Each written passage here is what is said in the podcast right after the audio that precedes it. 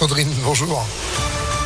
Bonjour Phil, bonjour à tous. À la une, c'est l'un des procès les plus importants de l'année. Il se déroule dans notre région. Nordahl Lelandais doit comparaître à partir d'aujourd'hui devant les assises de l'Isère à Grenoble. Il sera jugé pour le meurtre de la petite Maëlys, disparue en deux mille dix-sept, mais aussi pour des faits d'agression sexuelle commises sur deux de ses petites cousines âgées de quatre et six ans à l'époque. C'était pendant l'été deux mille dix-sept.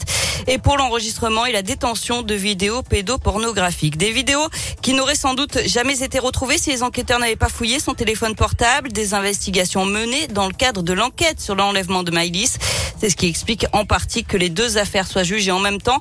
Pour maître Caroline Raymond, avocate représentant les deux petites cousines de Nordahl Lelandais, si leurs proches appréhendent le procès, ils en attendent certainement des réponses. Ils attendent ce procès avec impatience, évidemment. Ils ont hâte de pouvoir euh, tourner une page de leur vie, même euh, sans oublier évidemment ce qui s'est passé. Hein. Ils vont revoir euh, leur cousin euh, dans le box, celui qui est l'agresseur de euh, leur petite fille, hein, celui qui les a trahis. Il y a euh, bien sûr encore beaucoup de zones d'ombre dans cette affaire, euh, dans la personnalité même de Nordahl Lelandais. On a bien compris que Nordahl Lelandais, c'était un manipulateur.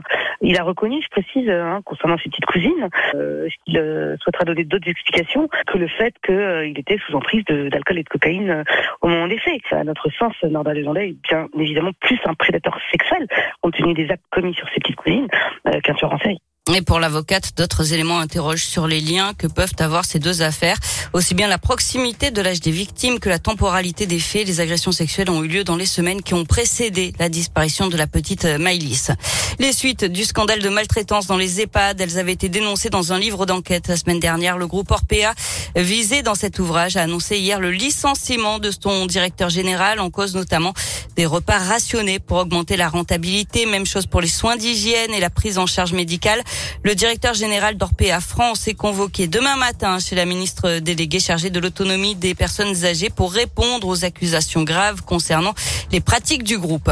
La dose de rappel obligatoire pour les pompiers et les soignants depuis hier. Ceux qui n'ont pas reçu leur injection risquent la suspension sans rémunération. Les contaminations, elles, continuent de baisser. Un peu moins de deux cent cinquante mille nouveaux cas hier, mais pas le nombre d'hospitalisations.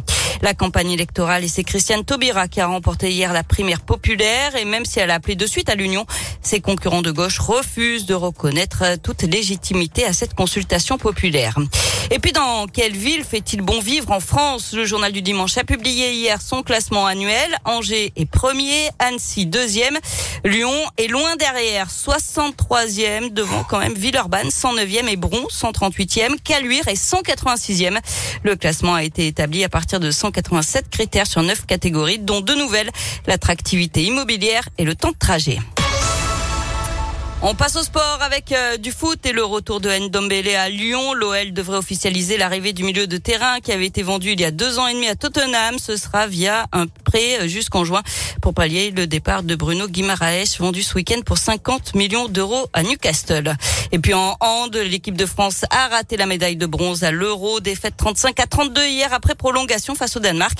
C'est la Suède qui a remporté le titre face à l'Espagne. Tout de suite, la météo. Sandrine, ouais, et l'info continue. Impact F M point F R. C'est vrai. sept heures trente-cinq. Météo Lyon point net